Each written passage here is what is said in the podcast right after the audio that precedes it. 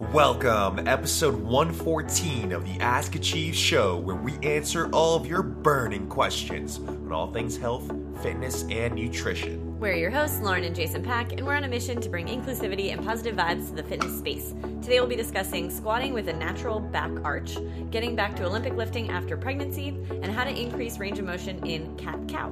We hope you're excited. Let's get into the show. Cat cow. Cat cow. Uh, what's up, Achievers? Episode 114. Um, you want to talk about uh, your mom with the uh, amazing Oh sassy my gosh! comeback? Oh, I have to find my text. But so, if you listen to the last podcast, we asked for for how you would respond to um, somebody coming up to you and giving you unsolicited advice in the gym. Um, and my mom is a sassy lady. Firecracker. And- she, she's right here with us. Well, yeah, and what's also really funny is she she resp- she texted me what she would have said to the guy in the gym before she even knew that we were asking for like people to send us in their their opinions on what they would say. She just as soon as she heard the topic, she texted me immediately with what she would have said. So she didn't have to think about it very long. She said. So what I would say to the guy in the gym is, "Oh, that's so interesting. I was just going to offer you some suggestions." Which is just perfect. um, so just giving a little right back to him. Yeah. I love it. I love it. Um, It's not overly mean. It's just like a yeah, just a nice tongue in cheek. Like yeah, it's perfect. it's perfect. We uh, when we I had a threw a surprise birthday party for my mom last year or two years ago, and um, it was last year, and I had people send me via text or email like one word that you would use to describe Leslie. And I made one of those little like word bubble things on a chalkboard of like all the different words that I got, and I made some of the words that I got multiple times a little bit bigger. And sassy was was one of the biggest, so, so I think it's perfect. Um, yeah, Cool. so I think we can get into it. All the other thing that's going on is Kendrick is sick for the first time, and it's so, sad. So sniffly, It's but he is sad. snuggly. Sniffly and snuggly. Sniffly and snuggly. Sniffly, snuggly, and sassy are the three the S's for this podcast. um, yeah, but he's doing okay. He's just just a little cold, but Yeah. it's so sad to see. Um, okay, so we are gonna get started with a question from Anita underscore KN, and she said, "What do you think about squatting if you have a natural arched lower back?" Yes, good question. Because yeah, we I mean we often refer to cues as like flat back and keeping your back in more of a neutral position. Um, and we say that just for the sake of brevity, right? We Right, it's make- just for like simplicity. yeah. Um, and now, yeah, some people do have a more naturally just pronounced lower back position. Um, we call that being a little bit more lordotic than other people. And so, what you want to do is, first of all, you want to try to lay down on your back to kind of assess where your back position should be. So, you lay down on your back, you have your knees up and your feet down. And now, from there, you have your hands on your rib cage. And what I want you to do is try to push your rib cage and lower back down towards the floor. And now, wherever that position is for your lower back, you might have a slight arch, you might be completely flush to the floor. That's basically your neutral. And you want to maintain that neutral when you do your deadlifts and squats and whatever exercises that um, you know you want to keep a neutral spine for. Um, it, you don't have to force yourself into a flat position if you have a naturally pronounced lower back arch. It's a, that's totally fine. Yeah, I mean, or if you look at the spine, like if you look at a skeleton of the, the spine, it's slightly rounded in the upper back in the thoracic spine and slightly arched in the in the lower back. Yes, the, yep. And so there, it is supposed to have a little bit of a curve. You're not supposed to necessarily have a completely stick straight spine. Yes, yep. it's meant for movement. And so we don't ever think that it's like, oh, it's better if you can get your back completely flat. Like it is totally okay to have that that little bit of a natural arch. Um, it's only if that arch becomes more pronounced as you squat, Yes. then that's a problem. Or if that arch is is causing, if you're having a lot of lower back pain, you can't figure out why. It's possible that that arch is becoming more pronounced than it should be. Yeah. And then in that case, we can work on different, like maybe stretches or or mobility work that's maybe the cause of why that lower back arch is being so pronounced. Um, but yeah, if you have just a natural lower back arch that doesn't cause you any pain, that when you lie on the floor, it's just a slight arch off the ground while your rib cage is flat, then that's totally fine and it's and you're totally safe to keep squatting that way. Yeah, probably a, a better just overall cue would be to just keep your rib cage down Mm-hmm. as opposed to back flat. But when people are seeing it from the outside, it's mu- it's really difficult to see like is their rib cage down? It's Yeah. easier for us to just say keep a flat back, and people kind of get the idea of like generally should just have a neutral alignment. But yeah, everyone's neutral is slightly different. Right. Yeah. Yeah. Cool. Good question. Um, okay, next one is from.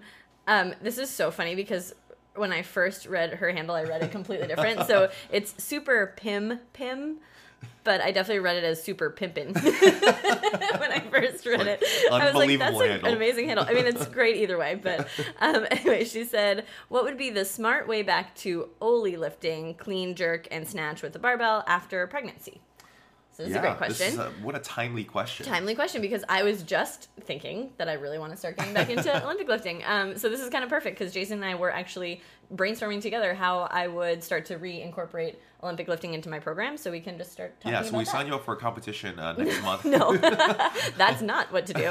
Um, so yeah, so obviously everyone is going to have a different experience with labor and delivery and their recovery and everything like that. So I wouldn't put a timeline on this um, necessarily. I would think about it more in terms of if you feel physically ready and you've been like cleared by not only your doctor but probably even better uh, pelvic floor uh, physical therapist who can kind of look a little further into what might be going on with your recovery. Um, but don't rush into this or think that, oh, like somebody else that I saw that just had a baby is Olympic lifting already and they're only a month postpartum. Like maybe I should be able to do that too. Like, don't put a timeline on yourself. That would be number one. Um, and then number two is to start easing back in with some of the technique work before you get into the more like power ballistic work.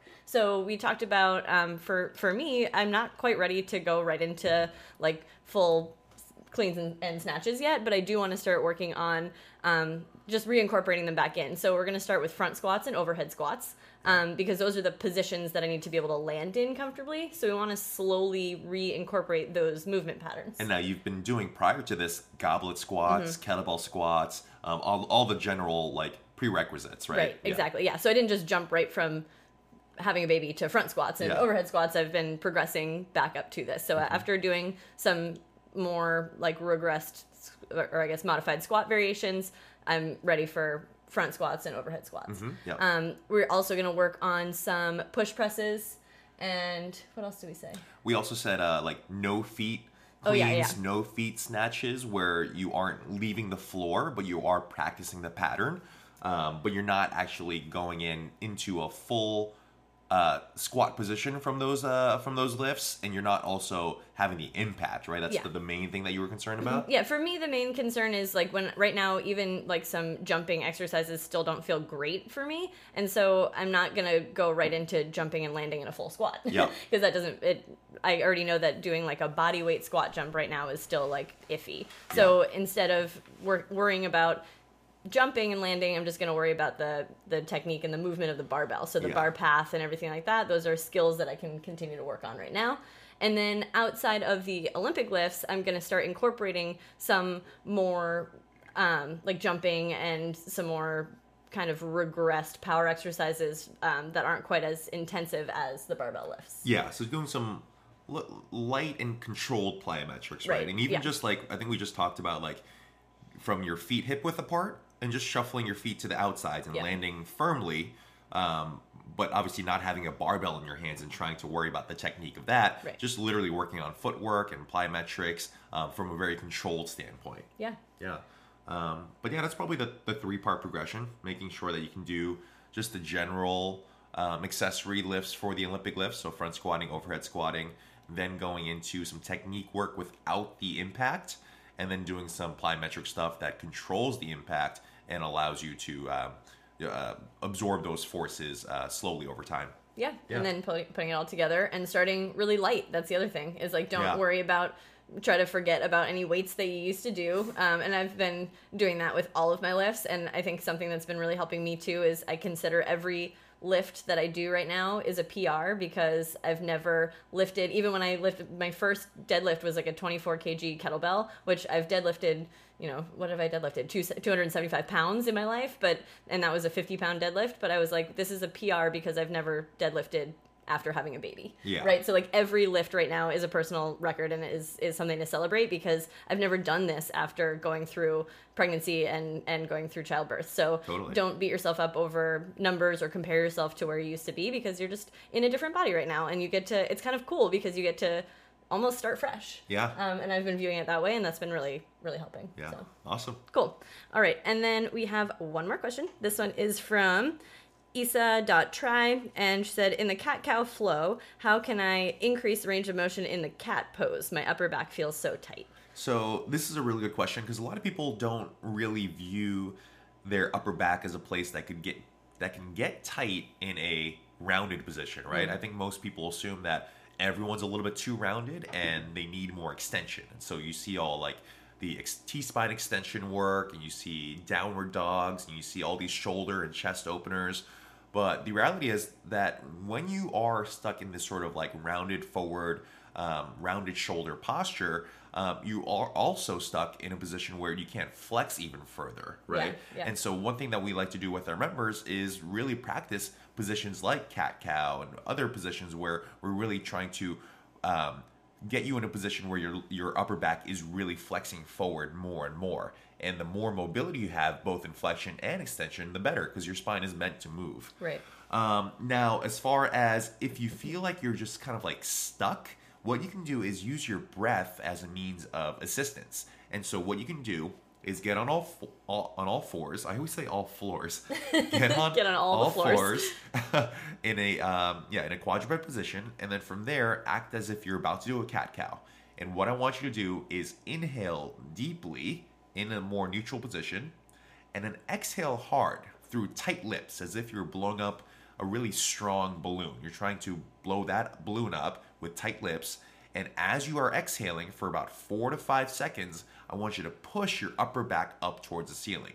And just the act of really exhaling hard like that in a prolonged fashion, it really helps to get your rib cage depressed down. And you, when your rib cage depresses down, it allows your upper back to relax more and get into a further uh, position of a stretch.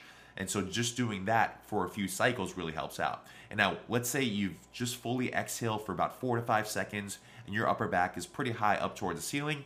Stay there and do it again. So inhale again, but don't come back down. Just inhale in that position and then exhale again for four to five seconds, pushing your upper back up towards the ceiling. And just do that for a few cycles, and it'll really start to help uh, loosen up your upper back. Um, do it probably once or twice a day for a couple weeks or so, and just see how things shake up. Yeah, uh, that would be exactly my advice. I would also say just look at your the rest of your body and make sure that you're not holding tension anywhere else. So a lot of times people are holding tension like in their neck or in their lower back as they're trying to flex over with their upper back. And if you're looking like forward or looking up with your head and trying to round your back, that'll make things Oh, very true. difficult. So allow your head to kind of just like relax down as you're pushing into the floor. That's going to help the your cervical spine to relax because if you're if your neck is kind of extended, it's going to be hard to flex your upper back. Yeah. Um, so just some little things like that, like try to try to kind of relax everywhere else as well. Right. Yep. Definitely. Um, and the other thing this helps with are hollow holds. A lot of people Mm. have difficulty with hollow holds, not because their core strength is lacking, but because they just have um, a restriction in their upper back in a flexion pattern, and so they just can't get their upper back off the floor just because they're just a little bit tight there. And so this can really help in, in that in that regard. Yeah, you'll see people like they are trying to lift off the ground, but they end up so they end up kind of just like their lower back ends up arching when they try to lift Yeah. their upper back off the ground because they can't actually round their upper back. And if you round your upper back, it kind of pushes your lower back down into the floor. If Yeah. you can't do that, then your lower back kind of lifts up. Yeah. Yeah. Very then true. you end up feeling it in your back or in your hip flexors rather yeah, than in your abs. or like So- your neck cramps down. So all, all these different things happen. Um, but yeah, T spine flexion is definitely not a bad thing to have. Yeah. Cool. It's a pretty quick. quick. episode, but quick. Chock full of information. Yeah, I think those are all of our answers to your burning questions. Yeah. feel like I looked like you looked like you had something else to say. no, I don't have anything. Yeah. Okay, sorry. this is a podcast, so nobody had to know that, but I had to point it out. anyway, um, thank you so much for listening and sending in those questions. And if you have a question of your own that you would like to ask, send us uh, that question at Achieve Fitness Boston on Instagram. If you like the podcast and you wouldn't mind leaving us a review on iTunes, we'd be very grateful Please, for that. we haven't gotten one in like a couple weeks, so Aw, we're, please. we're, we're, we're lacking. Please. uh, and until next time, Peace love and, and muscles.